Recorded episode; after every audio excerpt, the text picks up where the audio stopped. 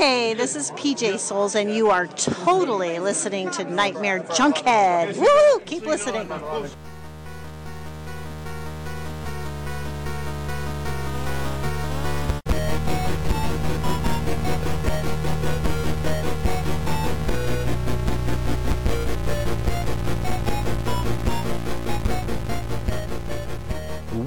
In and out of your consciousness like a bad dream you can't wake from, this is the Nightmare Junkhead Podcast, a horror podcast that appreciates proper shaving etiquette.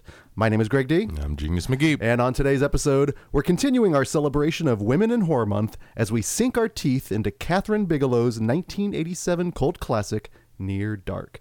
But before we get into that, let me remind you we're part of the Boom Howdy Podcast Network. Boom, howdy. You can find all of our episodes at boomhowdy.com, or the easiest way to listen in is to simply search for Nightmare Junkhead in your iTunes or SoundCloud app, hit subscribe, and when we drop our latest episode, it'll download directly to your listening device of choice. All up in your finger looking good hole. And if you are out on the social media, don't forget you can follow us on Twitter at Nightmare Junk and on Facebook at Nightmare Junkhead. Yes. And it is on such a uh, social media account that uh, this particular episode is being released on Friday, February 15th. And if you are here in the Mm-hmm. Kansas a City short area, for the 13th. uh, uh, well, of course. Uh, yeah, we actually, I think we have to wait another 200 some odd days for that. Oh, I know, and I was looking at that. I was like, I realized that's our, you know, that many days till our next Friday the Thirteenth commentary track. So we have that to look forward to. Uh, but if you are in the Kansas City area here on February fifteenth, the uh, in continuation of celebration of Women in Horror Month, uh, Kansas City Horror Club has something going on. Is that correct, Genius? yes, we are showing a very special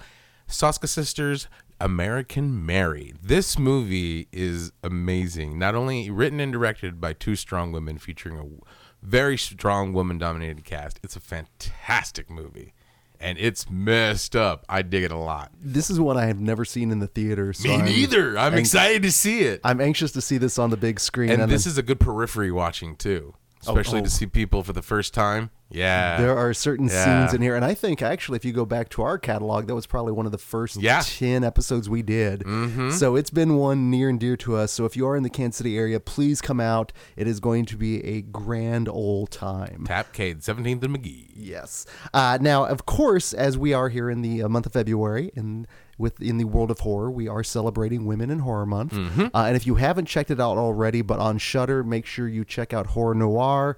It is wonderful. It is next level. It is everything you can want from a horror documentary. Nice. I got to check it out. It's on my list. It's I- again so many freaking things to do. I'm gonna chastise you right now, genius. Hey, we're close to March, man. I'm trying my best. that's right. That's right. but no, this is the time of the year where we love to cele- you know, have our favorite women in horror talk about their favorite women in horror. And our next guest, guys, you know her. Um, you can hear her. She's basically she travels and talks. And basically tells you all that is great in genre cinema, whether you're in Chicago or the Midwest. Uh, please welcome back to Nightmare Junkhead. You know her as the blonde in front, Katie Glidewell. Hi guys. Good evening. How are you there, Katie? I am very, very well. How are you, lovely gentlemen? Doing fantastic. Like we said, it's always a blast when you're on there because it's the blonde in the front and the messes in the middle. So so before we start this feast here, please remind our listeners uh, where can they find you out on the social media? Please plug and promote away. Uh, on Instagram, I'm um, the blonde in front. On Facebook, the blonde in front. On YouTube, it's the blonde in front, and then my blog is www.theblondeinfront. So it's pretty much the blonde in front anywhere you go. Just uh, I know there have been some times when I it's changed now. I have checked that recently, but there were a few times when I was marketing myself to some people and they looked up my uh, site on Facebook and there's some different things that come up that aren't um, for the G-rated Disney family stuff that I wasn't too happy about about um, not shaving certain areas and su- stuff like that. And I'm not sure why that came up like that, but that is not doing that anymore. Uh, you know, you learn, you learn, and they liked my site still. So, I mean, at least there's that's a funny story of how they found it. But uh, yeah, theblondeinfront.com, true story, guys. Well, it's good to see you exploring all genres, you know, not just necessarily focusing all of the things that, you know, freak people out. You know, you're family friendly occasionally. Yeah, f- occasionally, occasionally, yeah. Just the wrong My kind of family on that one. Yeah. Yeah. Saw Yeah, is my family. Watch my videos, so I have to be, you know, somewhat G-rated so they can show their friends. Well, the last time we saw you, and we tried to, and this is the craziness of Panic Fest, but the last time we saw you was when you were here uh, for the Panic Film Festival that was held here at the Screenland Armour, and we had plans on meeting just because you were in town. We are like, oh my God, Katie's in town. We can talk. We can record. But it just, you know, it, that's has that's how chaotic it is. It's Panic Fest.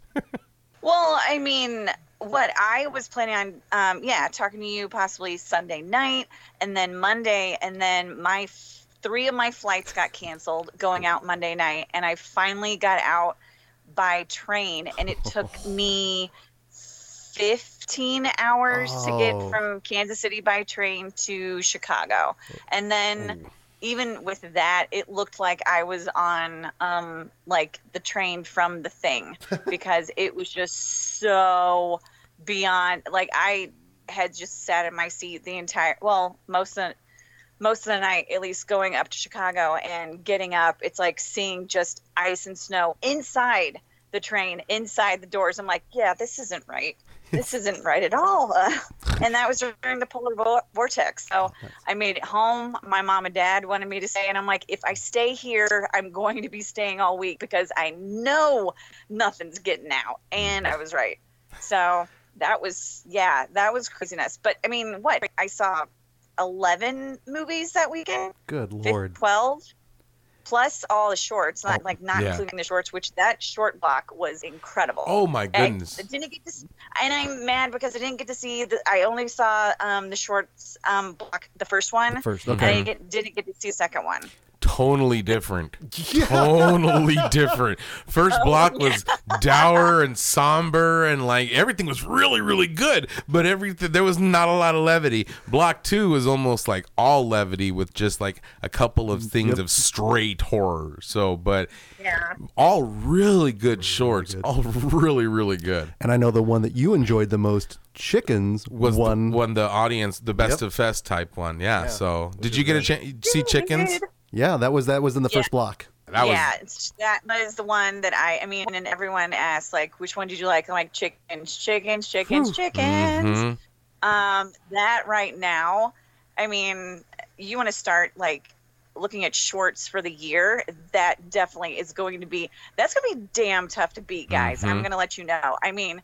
This may be the number one for 2019, and I saw it in January. Like that was, oof! I'm looking forward to seeing what that crew does Yep. next because that was, yeah, that was some good stuff It was and it's just i mean one of the things i was telling um, i think i was telling greg about is that about is that what i one of the things i loved one the story was great acting everything but the fact that then when it ended even with the credits you still had that emotional pace Mhm. going and they kept the music and all of that and i'm like this is the way you do it because it's like it's not like it just ends it just keeps that fire brewing in you and then it goes to the next short and i'm like wow i just got hit by a freaking mack truck hmm It's powerful and prescient. I mean, it's Yeah. true the horrors of today. Like this is that was one of those sorts where like, okay, what scares people in 2018, 19? And yep, that's that was a good one. Oh yeah Ghouls yeah. and goblins come in many forms, but nothing more scarier than man himself. Uh, so ultimately, what were some of your favorites uh, that you saw? Because you saw quite a few. So what? Uh, give me a handful that stood out for you. so um some of them i'd seen before so uh but the newer ones um the ones that were new to me um loose i thought was absolutely amazing i loved that movie so much i thought the um lead actress was fantastic. I thought the story everything about it was fantastic and i could definitely see that being um, a play. If it's i don't know if it is or not because i haven't done much research on it but watching it i was like i just want to see this one again.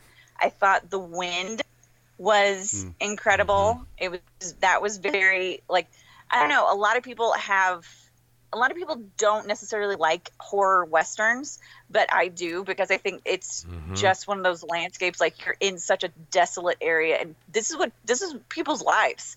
Like they had nothing for hundreds of miles and um, that was beautifully made. I mean, the cinematography, the acting, everything. And then the one that just, I mean, I going into all these blind, uh, one cut of the dead Yes. was like, oh, oh, oh, oh, they, oh, it really, oh, okay. I did not realize that's you guys weren't kidding. This really is one cut. Okay, yeah. Oh, oh, yeah. Um, and that was hilarious. Like, Mhm. ow. Pom. Um, Palm. Yeah. Pom. I'm, Palm. I am calm. I'm dead Yeah. calm. Yeah. That's And then one that surprised me was um, that I actually, well, I because I don't know, uh, I feel bad saying this because I didn't like the one that the studio did before um, it came out of the same studio, but uh, the Golem, I thought actually was a pretty well done um, film. You know, set in 1673 about a subject matter that I didn't know that much about, and I was like, okay, yeah, I can get behind this one. Yeah, this isn't bad at all. Anytime you can throw Jewish mysticism Right. into your horror, that's pretty rad. Yes. Um, actually, you can actually you can stream that right now on Amazon Prime. Oh, yeah? all of those Dread uh, pictures right now. In fact, I actually just watched the uh, To Hell and Back the Kane Hodder story today. Uh, thanks to that, no, that's highly recommended. That's one I missed. That's one that I wanted to see, and I'm glad I'm we get to see it on Amazon Prime. But you know what? One that really I really really enjoyed, and it's kind of interesting that not only did I really enjoy it, but s- somebody we know was in it. Gags, Gags, Yes, gigs. Gags, Yes. Gags was My great. four second claim to fame on the big screen. That is right. gigs. The best part, Gags, though, I love. we immediately Uh-huh. we saw you and the because like wait wait wait that was Well, Katie, that there's was Katie, Katie. there's Katie. Shut up, shut up. Gags Oh, was thanks, guys. Oh, of course. Well, and it was even better was that's probably the biggest surprise film that I saw that weekend. Uh, just in terms Yeah. of what I was expecting going in, and then what I got in return was Pleasant surprise. it was so good, surprise. so good. So how do you know Now- John? Do you know John and Adam then? Yeah, I do. Um, I'm friends with them both. I'm actually, and I'm friends with everyone um, who produced the film. Well, actually, I'm um, I'm friends with almost everyone involved with the film. Uh, and yeah, I had that um, screen time, and then I worked in the art department for uh, three days in it. So there's a certain scene in the tent and all that stuff. I help clean all that up. You know, I put my back into it. Yeah, so that cleanup was me. Uh, well, you know, me and other people. But um, yeah, uh, it was such a fun set to work on, and uh, everybody involved is just so amazingly talented. Like Angela Verdino, who does all the um, the sets, um, that was doing all the um, art department and everything. I mean, that woman is just absolutely incredible. Like the everything with the tent Mm-hmm. was Mhm. just you. I mean, to see that on set and be there, I was so beyond geeked out. Like it was so cool. And um, then yeah, everything with like the black balloons and the Mhm. car, and I mean, it. I don't know. It's one of those things. Like I'm so unbelievably lucky that the projects that I worked on um, that year were just. I mean, if you're gonna work on something with people, these are the people to be working with, and they're just so unbelievably um, talented. Like um, Robert Patrick Stern and Sarah Sharp. I mean, their um, company is fantastic. Joe Miglio. I mean, John and Adam are absolutely um, incredible guys, and everyone involved. I mean, I cannot say enough about them. And it was it's always nice when we can when number one when people we know put out really just amazing work, Mm-hmm. but then also when you get to have that perspective to see what goes on behind it, to see you know what you have to do Yeah. to m- put Make the something magic out. happen. Yeah, it just gives you that nice perspective, and it's kind of rad then to you know when you get to see it. So what what's it like seeing yourself up on the big screen? Well, it's funny because when I actually got um, the first time I saw it, which was at Cinepocalypse where it premiered, um, they told me where I was in the film, so I knew I was actually in it, so I could tell people because I've been in a movie before where it's like, hey, come on, let's go see the movie. And I'm like, and I'm not in this movie. That's great. And I just paid $8 for a crappy movie. um, so, but with this one, I knew I was in it. And, you know, I knew I stuff that I worked on it and stuff like that. But um, the thing is, is like when they said that it's like, okay, there's a guy at an ATM and he's like taking out money and you're going to be on a TV behind him and stuff like that. It's like, when I first saw it, I saw this guy and I'm like, oh, that guy is really cute. You know, I wonder what is he doing? Is he do- the jukebox? But it's like, oh wait, that's, AJ. oh shit, there. Oh damn it, there. Oh okay. so I got I got barely a glimpse of me the first time I saw it, but then this time actually at Panic Fest, I'm like, okay, now I know exactly where I am. I'm like, okay, there I am. Yay. and it was cool because I got to tell everybody where I was. And then they're like, no, we saw you. And I'm like, good. Because, yeah, I didn't get to see me the first time, so that's good. But it's kind of freaky because, well, I mean, especially like seeing it the first time at the music box, like the music box is like the epitome of a movie theater. Like, it's what 80 years old 90 years old and i love going there in chicago and it's one of my favorite movie theaters like in the world and then to see my teeny tiny little face on the big screen there is like okay yeah i'm good. That my night's made. That's fine. Yeah.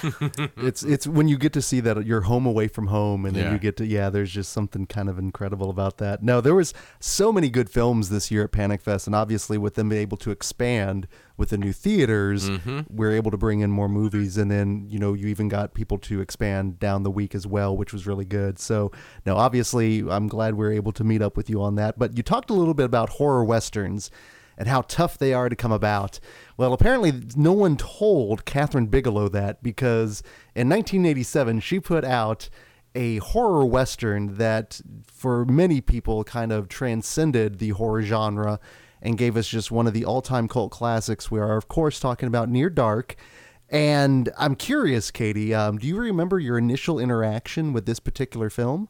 I believe I saw this uh, on cable. I was live and die cable girl, uh, breathing in and out. So I watched this many, many, many, many times. I think I remember what it was like one of those premiere things on like either HBO or Cinemax where it's like, and you know, Friday night movie, near dark. And I remember watching it, and one of the things that I love so much about this film is that as a young girl, you're seeing a movie where you don't have a damsel in distress. You have like the person who has to be saved is is the mm-hmm. guy. Mm-hmm. And that's not something that you you know, especially in horror. Like I love horror. And seeing that, I'm like, "Oh, well, this is something different, and I like this. It's like, yeah, look at the chick being like Jenny Wright was a badass. She had this like 1920s like feel about her, but she's got that innocent and yet she's evil, but yet she's not evil.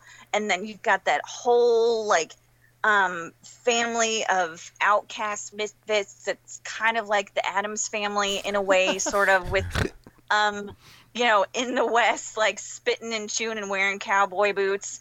And yeah, I loved it. And then, I mean, it's just the, I don't know, just, I mean, one, being in the West for a vampire, I mean, there's not a lot of caves and there's not a lot of places to hide. Like to be a vampire in the West, it's like, it's probably not the best idea, guys. Like, really? You don't have that many places. It's like when she's like running um, after Yeah. she uh, gives him that, you know, little love kiss, uh, wink, wink, um, and runs away. It's like, girl, you better be running like Flojo because that sun is coming up and you don't have any sunscreen. Um, and yeah, plus the fact that you've got Jenette Goldstein, Oh. who, I mean, one of the things with Kathryn Bigelow, her the casting for this was just so good. I mean, I miss me some Tim Thomerson. I really do. I don't mean I think he's still alive. I don't think he's gone actually gone anywhere, but I just don't see him in movies anymore. Yeah, he just had that swagger about him as a dad, and yet this sort of like a Van Helsing kind of like feel to it. And uh, this movie is it honestly is probably it, I know it's definitely in my top ten vampire film, if not in my top three. I mean, it's just so good. And I have consulted the the internet, and Tim Thomerson is still with us, so we don't have to worry about that. Jack Deth lives I know. again. I just saw. I just saw that too. So sorry, Tim Thomerson, when you listen to this, 'cause I know you will. but come back. Um, I'm glad. Hey, buddy, I'm glad you're alive. Why don't you keep making some movies? All right. Thanks. Well, you know, if you and if you don't get enough of him in Near Dark, you can always check out Who's Harry Crumb if you'd like, you know, for some vintage Thomerson there. Some Dollman. Yes. Some full moon catalog. So, Genius, do you remember your first interaction with Near Dark? It's going to be a cable story too. It was one of those where you're just like, "Whoa, this movie is wild." I mean, and like you said, there's not a damsel in distress. She's the one that saves him multiple, multiple times. And even though she's the Oh, one that yeah. christened him, but she's the one that like, you know, you need to eat here, do mm-hmm. this, or like leave him alone. And she's like a driving force of this movie. Yeah, I remember, and again, this is another one that found its audience on cable. The, its original theatrical run didn't do any well. I caught it right when uh, Adrian Pasdar's character Caleb is going into town to go get his sister, and when he has the whole showdown with the family. And so I'm sitting there watching this movie, and I see Bill Paxton up on screen. I'm like, awesome. And I'm like, wait, isn't that also that's Bishop? Wait, that's Vasquez. And I'm like, my mind's being blown Yeah. because I'm seeing all these, you know, these Marines, you know, as vampires now, and it got so gory. And I was like, what the hell am I watching? And then there was the, the shootout, and I, I was just blew my mind. And I'm pretty sure it was on one of those free weekends of Cinemax. so, Katie, I think it may have been a Cinemax rather than HBO on that one. But no, and it's so weird because for the longest time, this movie was actually one of my litmus test flicks. Mm-hmm. Like, you know, if you if I asked you, you know, if you knew Near Dark, because not not many people did. It, I think the three of us actually may have been the only ones, you know, championing it. We're all watching Cinemax. But no, it's just it's kind of incredible because, like you said, it's basically a western with vampires, but they never, not once, do they say the V word. Yeah. Which they never do. I mean, you know what they are because they because they, treat it more like a virus. yeah, Like it's the virus, and you know the. Uh, luckily, his you know Tim Thomerson, there you go, um, is a vet, so he cures the day. I uh, with the blood transfusion. It's like, oh, okay. I mean, that's fine. I'll I'll let it go. You know, whatever. But uh, yeah, it's they never do say the V word. No, and it's that's what's kind of charming about it because you realize, especially in '87, you know, you got Joel Schumacher gave us a totally different vampire film in The Lost Boys, which almost is all a, kind of a celebration of vampirism. You know, it's a what do they say? Um, uh, party all night, never grow old, yeah, Being a the vampire. vampire was great or right? something. Versus something that's uh, it's almost not not quite a slow burn, but it, it's a lot of character. It Oh, yeah. builds Yeah. and it tells the story before like crazy action. But when the shit hits, when the horror hits, it hits hard. I mean, and these vampires aren't just like Nosferatu esque, like bland, just like with one thing in mind. They're complex. I mean, like like Homer, you know, such a w- weird character, but it makes perfect sense. and you you get that kind of character trope not only in this but like with um um oh my god the Anne Rice uh, with Tom Cruise. Oh, uh, Kirsten Dunst. Thank Interview you. Yes. the Vampire. When you get that tragic tale of you know an older person trapped in the younger body, and yeah, Homer's great in this. In fact, the entire family is all sorts of wonderful. Just their interaction, the chemistry, and I I would assume a lot of that came from their interplay with aliens and kind of getting to know each other. But apparently, especially Lance Henriksen liked to get in character, and apparently he would drive around and pick up hitchhikers as his as his vampire character and would like kind of mess with people apparently Dude, that'd be I so wish you guys were here and could see my face right now because I am making the mu- like. What are you talking about? That would freak me out. I love Lance Henderson Henriksen. I think he's a doll, but him picking. Oh my god! I am like I.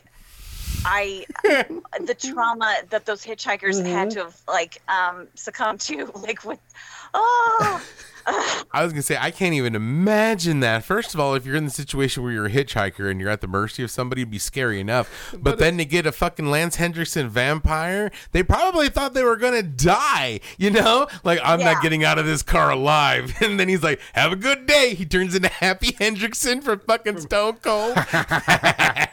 get out of here, you crazy kid. not bad for a human. Oh my god. yeah, there's there's definitely something to be said about the strength of the cast because ultimately, and that's the one thing you basically follow their tales, and like you said, Katie, they're kind of this this weird misfit Addams family, but we follow their adventures and how they basically it's you see kind of their day to day how they survive, and you get some insight. Like I never realized, at least with them, the importance of like you know aluminum foil um, spray paint, um, and just seeing them get by day by day. It's kind of fascinating because it's like, oh, how would these? They're kind of like vagabonds, if They're you will. nomad, nomad Yeah. vampires, which like once they're found out, they gotta burn everything down and start fresh and just keep living the life, traveling. They're like, ooh, vampire carnies.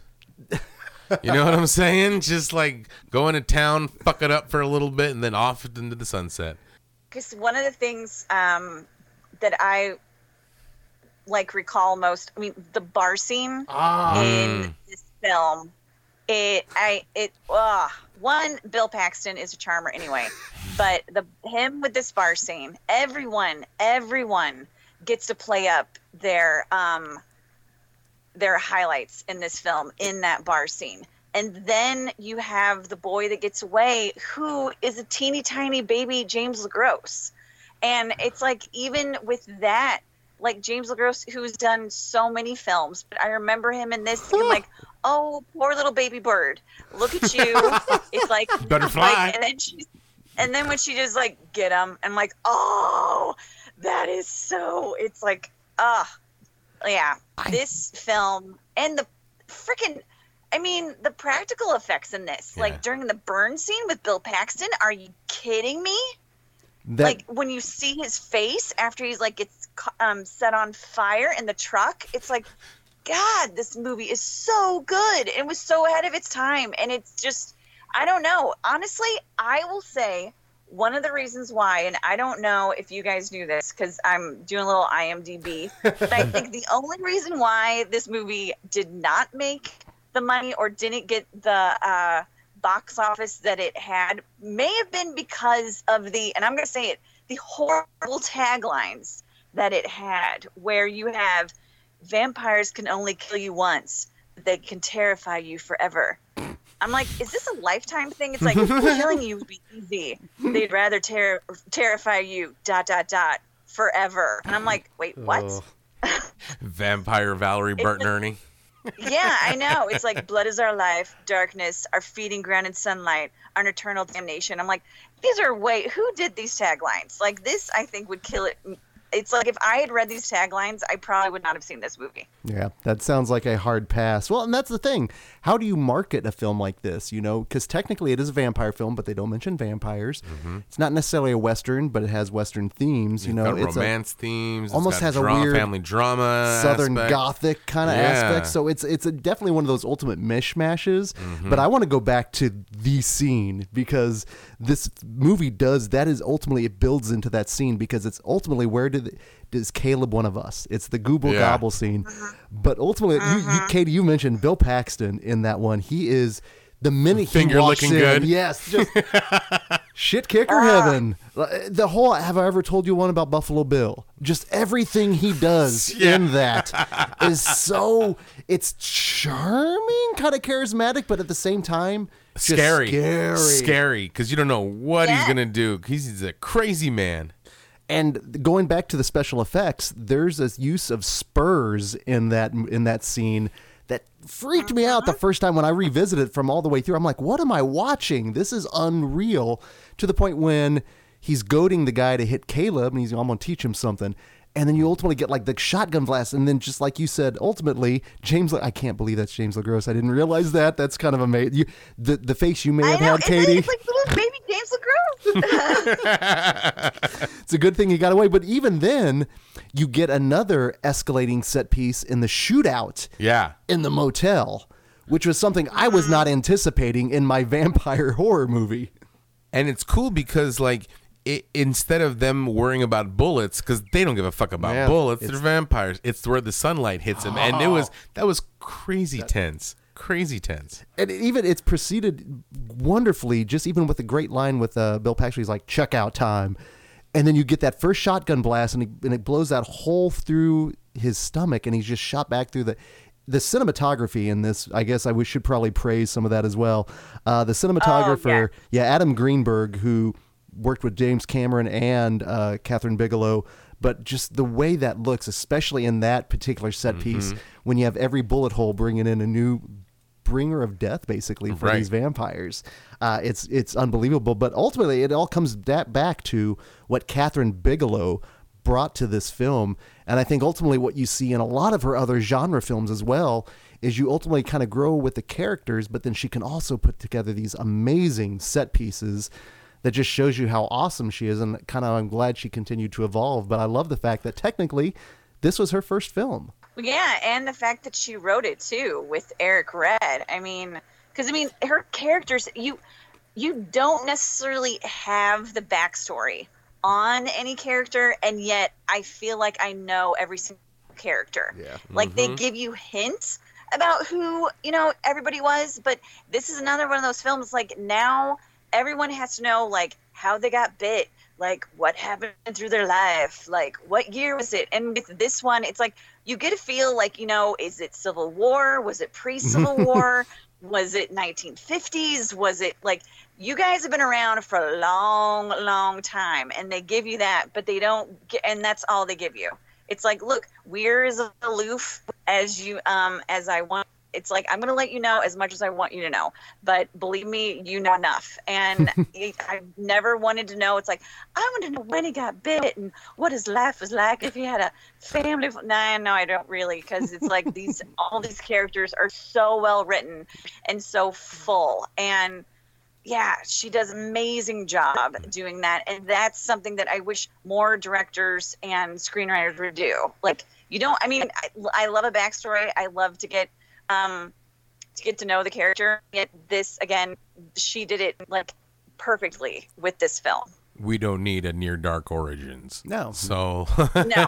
i think No. the closest thing we got to that where he goes i fought for Yeah. the south Yep, and Yeah. we lost. Yeah, so and then like and then even Homer's even older, and so like like you said, we don't need to know. We know enough. Yeah, And even when we learn with like you guys. Chekhov's uh, Oh, no, truck like- tips, Yeah, Chekhov's jackknife. I like that scene because it's a tense scene because he he's like trying to figure out if he's gonna kill this trucker or not. Meanwhile, this trucker's like, "You don't want to do that because you'll wreck this truck." Mm, Remember that. I liked that. That was good. And he actually, that particular actor shows up in both RoboCop 2 and Cobra, so he is all over. Uh, Roger Aaron Brown is his name. I'm on the IMDb checking that one out there. Um, but I, we something we haven't talked about yet here with the film, and something we always talk about on the podcast is a good score can sometimes Yeah. be its own char- oh, character. yes. And Yes, oh, Tangerine, Tangerine yes. It is ethereal, it's beautiful, it's menacing, it's just everything that you would imagine that they bring to it. And this one's no different. This is one of those that I love just putting on in the background. And but it is so evocative um, of just what it's like to exist as a vampire. Oh, Tangerine Dream, I I love you so. I so love you. now, Uh, I, so many films that you did the scores for that I I just love you so. Pitter pat, pitter pat goes my heart. Listening and just saying Tangerine Dream, I just love it. oh, and it's okay. Am I wrong here? Was Risky Business set in Chicago? Yes, it was. And they did the score to that, were they? Did they not? I I'm believe. almost well, I know they positive. did. I know they did Vision Quest, and I know they did Firestarter, Yes, Firestarter. And I- Firestarter, Mandy. and I believe they did do. I think they did do uh, Risky Business. I'm pretty sure they did actually, and I don't. God help me, I only remember that, and I hope this doesn't sound too dirty, but it's the subway scene but it's I mean it's it's scored so well that all granted I still all remember the De Mornay, but it's Tangerine Dream, you know, that's kind of fueling all that. But no, I, it's one of those that I um, I've been trying to find it on vinyl so we can throw it on a what's the score someday. It would be kind of nice. Uh, but we do want to talk a few other women in horror here, so I guess let's wrap up our thoughts on Near Dark, and then we're going to transition to a film that is kind of what we would call horror adjacent. But uh, genius, final thoughts on Near Dark. I think it's a very, very not only a great vampire horror movie, but I think it's one of those accessible ones where you can show normies, where you can say this is what you can do in good horror. Yeah. You know, it does. It's horror is not just splatterpunk or gorehound. And well, that's that's fantastic, but if you want to sh- if you want to win normies over, show them Near Dark because that's a film. That's a film. Normies. They are better than us. Let's admit it. Let's admit it. Nope. Uh, nope. No, our lives are richer because of horror. But your your final thoughts on Near Dark there, Katie? Near Dark is pretty close to a perfect film. It that horror western that you know people try to do, and this is one of the best examples of it. Uh, Kathryn Bigelow like sets the bar so high for this, and it's I don't know. I haven't seen anyone like actually go above it when you get to a horror western like this, and actually a modern horror horror western, um, and the, just everything. I mean, I can't imagine anyone else being in this film um, that would have made it any better. And that to me is just a, such a huge part the casting department that I feel like doesn't get enough uh, credit when you're talking about movies. But yeah, I just I just love Near Dark. It was such a good, it's such a good film. And uh, Kathryn Bigelow, uh, she's responsible for some of my all-time actual favorites in certain genres. Um, you can't talk Kathryn Bigelow, which of course not talking about Point Break, uh, which go to Yeah. get me too, Give it two. Give it two. And, you know, a lot has been said about that, but I ultimately uh, kind of talking horror adjacent or even like post-apocalyptic or dystopian, and it's a film I don't think gets a lot of love, but definitely deserves a rewatch. But um, have have any of you uh, seen Strange Days in a while? Oh wow. I haven't seen it. Yes, actually, I have. Do, uh, does it does it hold up? Is the question. You know what? It does because it. I I mean, it. What it's set in, in when is Strange Days? What 1999? 99. Yeah, that uh-huh, right? yeah. Yep. Yeah. So it really does like um like what or no, it's 95. Wow. Um Strange Days uh when they have the whole thing with the um, mind meld thing, not mind meld, but the, The whole- uh, stuff that's like on your head Mhm. that you can um, see and like that is so ahead of its time. And um, looking at the choreography for some of those fights on that it's like that was some damn good camera work. Like woo! I I mean i watch that now and 199 didn't end up turning up quite as um, interesting as that but it does i think it holds up and you know to see ralph fiennes kind of as a weaker character than he usually is Mhm. is um, a rare exception. But one of the things, Juliette Lewis, again, that woman has not aged a freaking day. Mm-mm. Like, I mean, she looks the same and she did in 1989 that she does now. Seeing the new trailer for the movie Ma, I'm like, good lord, I don't know who she sold her soul to. I want their name and number, um, you know, their Twitter and their Instagram because I want to get on that. Uh, but yeah, Strange Days, I you should watch it because it kind of it holds up. Uh, I could say the same thing about Angela Bassett as well, for the most part. Um, but we won't we, we Yeah. won't go down that, that rabbit hole there. But also technically, uh, the ba- the best part is you know that Kathryn Bigelow is an Academy Award winner as well, mm-hmm. and I love that. She, the, the kind of the pedigree of her films are just incredible. There's so many that you can reach out. Again, if you're not a horror fan, you can seek out other work by Kathryn Bigelow. But another um, uh, director that has been making a huge splash here lately is Lynne Ramsay. And the film that we I want to talk a little bit about because you mentioned um, Katie, you wanted to talk a little bit about this one, and it's a film that I've seen once, and whew, that was I think that was enough for me. But we need to talk about Kevin. Oh my goodness, that's a that is a watch and then some. Genius, you you have not I seen have that. not have seen that one. So we do a we used to do a segment called Seen Unseen, Mm-hmm. where one of us would see a film and we kind of break it down to the other one to give them an idea without spoiling, but to kind of tempt them to, into the film. So, Right. Katie, if you were gonna give a non-spoilery recommendation to Genius, how would you phrase it for "We need to talk about Kevin"?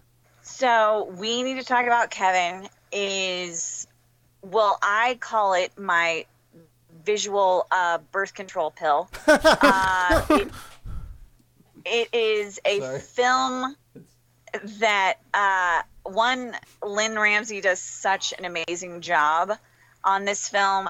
It should have been nominated for Best Picture. That is how good it is when it came out in 2011. But it is a film about um, a woman who, from the get go, just is something is feels like that something is not right about the child that she has, and uh, everything from when it's um, it's a baby to a toddler to about five or six to a teenager going through those years and their relationship and the one of the worst case scenarios that can happen for um, a mother and no one's no one's listening to them when they're trying to tell someone like that something's not right. And it's not it's not like you know a demon or something is inside it like that. If it's just such a powerful such a powerful movie. Um, i remember watching this after i remember watching this film and i went with my friend and after the movie the lights came on and these two girls that were in their late teens early 20s like came up to me and my friend emily always um, she, um, she like mentions this to me like every once in a while because it's so funny. They came up to me like for some reason like i had some i like they thought i had some knowledge of why to explain the movie to them. And they were like so you know why do you think that happened? And why do you think this happened? And i was like well you know girls i think this is the reason why you know he acted like this and this is why this happened. And they're like oh wow. Thanks. And for some reason they didn't even look at my friend. They just went straight to me like moss to a flame. And my friend always talks to me like what the hell was that? Like it's i'm like i don't know but i think i made them feel better because it looked like they were about to cry. That's the type of movie this is and it's just so unbelievably good that uh, this is this is my first um, i haven't seen i've seen this and um, you were never really here by lynne ramsay but this is the one that um, set me off on Lynne Ramsay, and you know I think she can do no wrong. It's I will say this uh, to your the mother and the father in the film. The mother is Tilda Swinton. Okay. So there you Yeah, go already. yeah. Are you ready who the father is? John C. Reilly. Yeah. so it's. I take it it's not a comedy. Oh, no. Is this one of his dramatic? No. Is this one of his dramatic thing? He's not teaching the kid how to sing boats and hoes. He's not teaching the kid, kid to sing boats and hoes, and I, I honestly I wish he did. At least it would have maybe put him off of archery. I, I I don't know. There's it is a it's a horrifying film. Yeah. It really is. It's like horror, horror adjacent, I creepy, uh, evil shit. you people would probably argue that it's not horror. I would Mm-hmm. probably say it's closer to horror adjacent. Katie, what would you would you, how would you qualify it, or you know could you put a label on it? It's one of the it's just one of the most horrible things you can imagine that um, for a person to experience. And i would say it is um, i would say it is i guess horror adjacent. I just think like the entire it's just so tense throughout the film. Like there's bare like there's glimpses of light moments and when you think that you're going to have like a you know small part of your heart like you know grow a little bit it then just crushes down with a rock of despair and like oh my god i can't believe that just happened and it just leaves you with this like empty crevice Yeah. like that is your um like after you watch it that that's why i consider it horror because it's just so just the circumstances that happen in it are just so horrific but yet i mean you can and you can try and dissect it like where did this start how did this start why did this happen but you know sometimes it you know kids are just born bad and there's not much you can do but yeah but the Tilda Swinton again Oh, with uh, 2011 Oscars. You suck. Uh, she should have been nominated for Best Actress because this is such. I mean, she does such an amazing performance on this. And then this is a film that introduced me to Ezra Miller. And He- oh, damn, Ezra Miller's the he's, kid. he's Kevin. Oh, Ez- Ezra, Mil- Ezra Miller is Kevin, and Oh. yeah, you're you're not gonna forget it after you watch him. Is he an evil kid? Like, yeah. oh, it's, he well, yeah, he's not good. And the thing is, it's like he Ezra Miller is um, Kevin as a teenager, and Mm-hmm. then you have Kevin as a toddler, and Kevin as six to eight. Yep. And again, you got to give credit to the casting department because Ezra Miller has a very unique look about him. The kids that played him in this film growing up look like they could Yeah. be his brothers, and all of them are so good that it's like when you get finally get to Kevin as a teenager, you have no doubt that I mean that you knew how he was going to be because these little kids. I mean, toddler. The toddler is really good. The six-year-old just blew me away. He's like, "What the hell, kid? How did you do this?" And yeah, seriously, genius. You need to see this film. It- It, I mean, it's not. It's you need to see this film and then you know cry and take a shower and then maybe go see Mary Poppins or something. I don't know, but it's one of those films that you need to see because you know it's uh, you know a sweet double feature or something like that. It, it's actually. Have you seen the trailer for that uh, film about the kid? The it's kind of the Superman film. the kid who could Um, not the kid who could No, but it's a recent one that's coming out. Where it's oh the, yeah, where it's the Superman. the ki- James Gunn one. Yes, where it's the Superman kid, but he he comes out bad. I kind of joked it's uh we need to talk about Kal-El, basically. Yes. no, this Yes, was- yes, yes. this is a film that kind of like with Monster when we talked with Jill last year about Mm-hmm. it, where you can kind of say it's horror adjacent. This is all about the makings of a serial killer, of a sociopath, and it's kind of the Ah, horror That's what it sounds like. The, if he's doing evil shit from the get, so it's like maybe like the the John Wayne Gacy story. It, it's the horror nature versus nurture story, basically. okay. Oh, okay. Yeah. but just enhanced and elevated by both Ramsay's writing, her direction, Tilda Swinton, obviously, and I'll watch. I'll pay to watch her smoke, you know, as I did with Suspiria. Uh, but she is just so good because she has that whole disconnect with the kid. And there's at points though where you just see this just honest and just raw performance that she puts out. It's incredible. But ultimately, it's a horrific film. It's not a happy movie. No, and much like chickens, No. the biggest you know horror horror thing Of out there man. is man itself. Yeah. yeah, but Yeah. so don't go expecting a farce. yeah. No, it's Okay. okay. not even Benny Hill soundtrack behind it. Yakety Sax could not make this Oh, film any holy jovial. shit. Yeah, Yeah. Damn, that sounds dork. we, We, we need to talk about Benny. Oh, that you know it works every time, every time. No, but um, you talked a little bit about though um the latest thing that she did here. Obviously, um, you were never really here. Which is another one that I actually I, I was uh, by myself screening over at Tapcade, uh, but yeah, Joaquin Phoenix is really good in that one, and that's another one that I think will probably find an audience on streaming, Blu-ray, this or that. But it's a shame that because these are some really good films. By any chance, Katie, did you see We Need to Talk About Kevin in the theater? Oh no, obviously you did I with your did. yeah with the uh, the kids Yeah. coming afterwards. Duh, sorry. They need to talk about. well, we need to talk yeah, about. and I um I forget because I always like to see like what comes out of Cannes or Con or whatever. um, but I um, like to see what comes out of can. and then when it finally gets in theaters, which sometimes can be like a year to two years later, um, I want to see it because I always love it. when like these people walked out of Cannes because they were so offended, and I'm like, these people who were in Cannes must be wimps because I don't see what they were like big babies about. Like it's fine.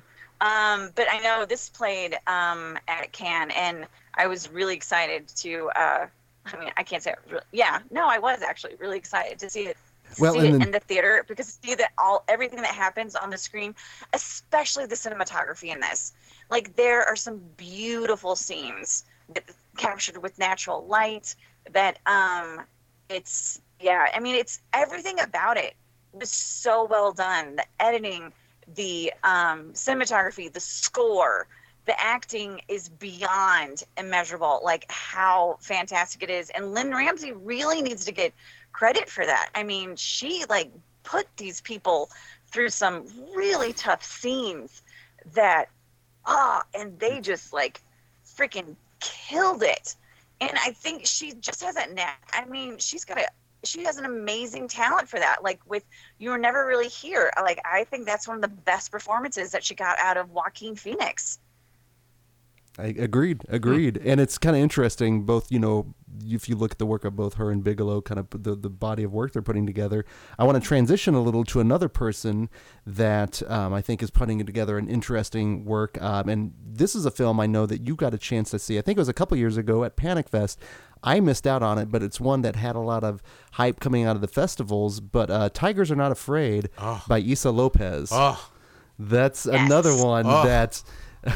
Did you? oh, Okay, there it is. that movie. Oh, that that movie's a gut punch. That movie's a gut punch.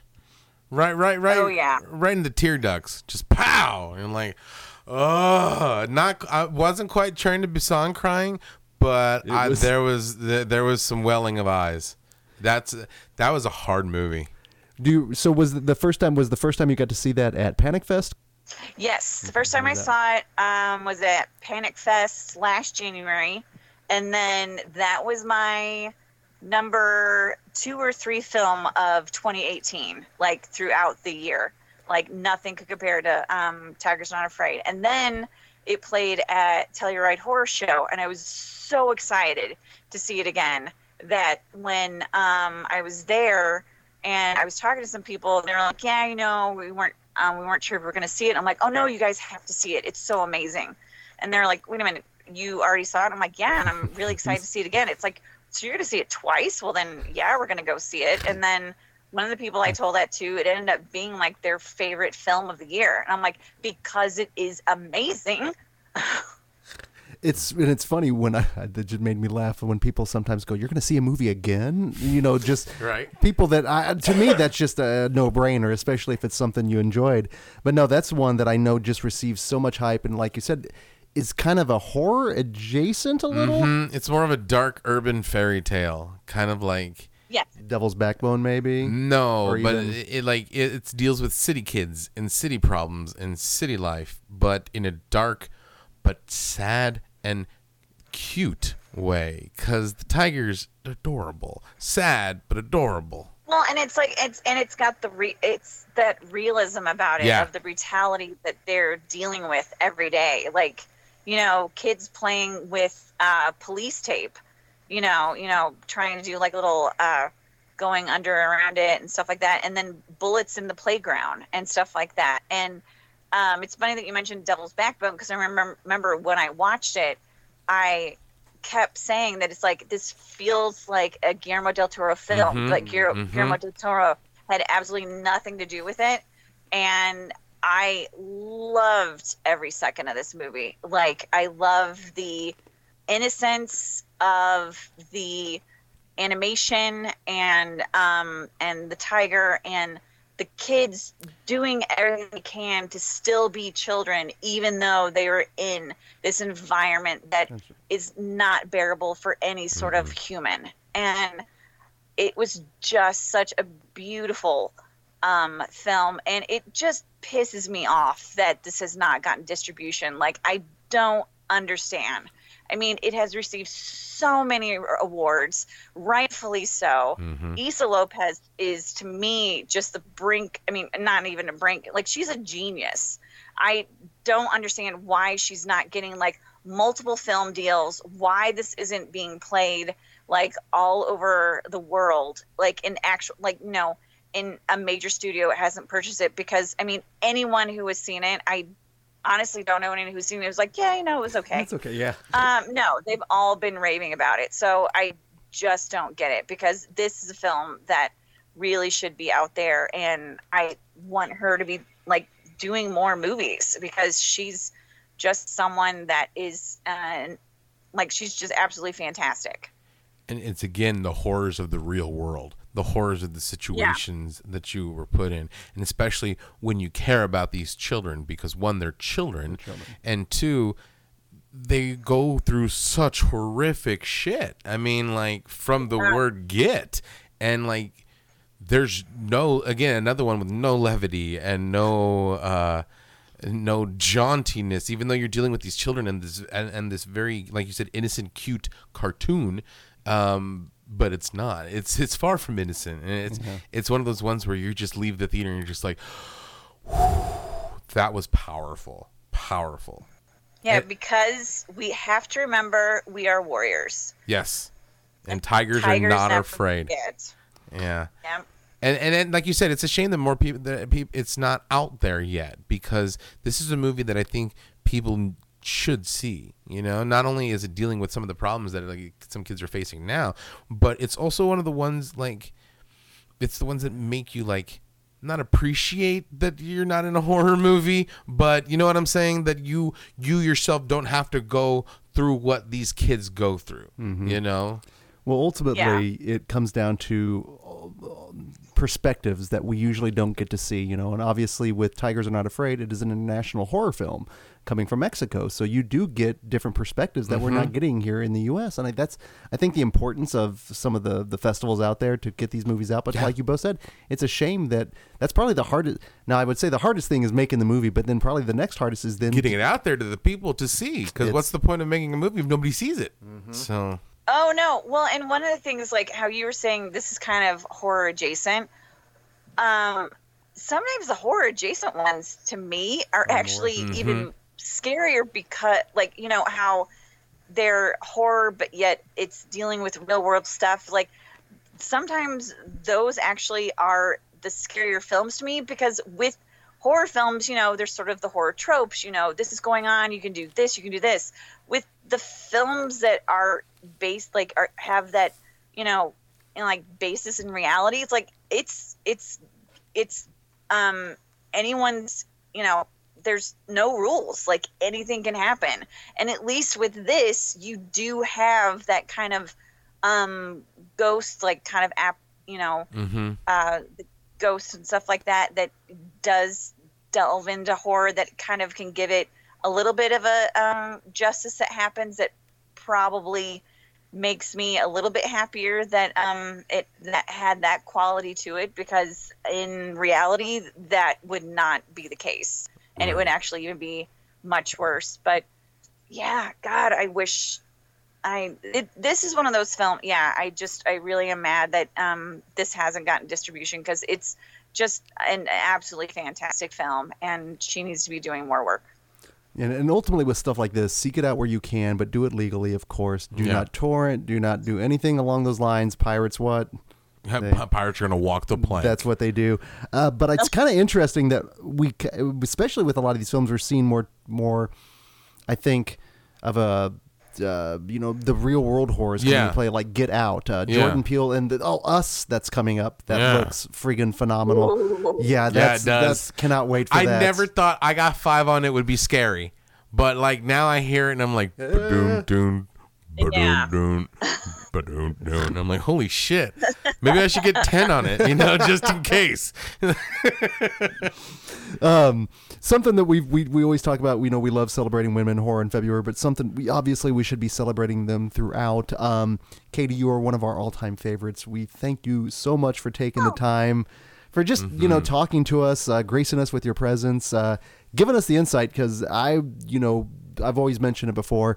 As someone that's a little bit older now, it's it's tougher to make friends. But through this podcast, through the horror community, through the genre community, I've met some really cool people, genius yourself included, that I would have never done without being here. So I, you know, just not only talking about all this fun stuff, but just celebrating all the goodness that's out there. and and I enjoy your reviews. Yeah, I yeah. a lot of them. I, I I'm like, yeah, I I agree, I agree 100, percent and I'm not like that with a lot of reviewers on like Siskel and Ebert and all that kind of stuff. But I I I, I dig your style.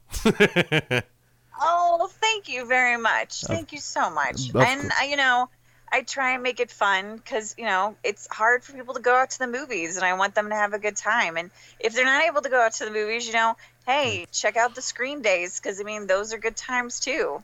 One quick question before you go. Last time you were on this on the show, I think you were talking about the lady with a knife and an apple in her purse. What, Oh, what? yes. What? Okay. Is there any continuation of that story or something else? Uh, what it's uh, she. I still see her at certain screenings. She she tends to sit more in the back now. Not like that had anything to do with me. Uh, maybe it's because I kept turning my back when she tried to talk to me. I don't know. She, look, listeners, she had a knife in her purse with an apple. Because you know. That's all. I mean, I mean, you're in a movie. You don't necessarily need to have someone with a that could brandish a weapon with you. So always be careful if you think you want to like talk, do a little smack back to somebody because you never know what they got in their in their purse. It could be a knife that they use for an apple or other things. but she's still there. She still has that distinctive laugh that unfortunately I hear. But it, like I said, she's way in the back now, so it's gotten much better, And- much much better. So you got the blonde in the front and the lady with the knife in the back. I think that will keep as many aisles between the two as possible. Oh yeah, we are not friends. No. Well, thank you for being friends with us ultimately. um, but again, remind our listeners where can they find you out on the on the interwebs there, Katie? I'm at the Blonde in Front on Instagram, Facebook, YouTube, and my blog, The Blonde in Front. And then you can also hear some of my um, reviews on uh, The Blonde in Front of Fear on Horrorhound Radio on YouTube. Excellent. Nice. Oh, nice little. Well, definitely, I'll be checking that one out without a doubt. So, thank you again, Katie, for taking the time out. Thank you, genius. I know things have been pretty chaotic and uh, behind the scenes here, so thanks for taking the time, man, as always. So, until next week, this is Greg D, I'm Genius McGee. and we will see you in your dreams.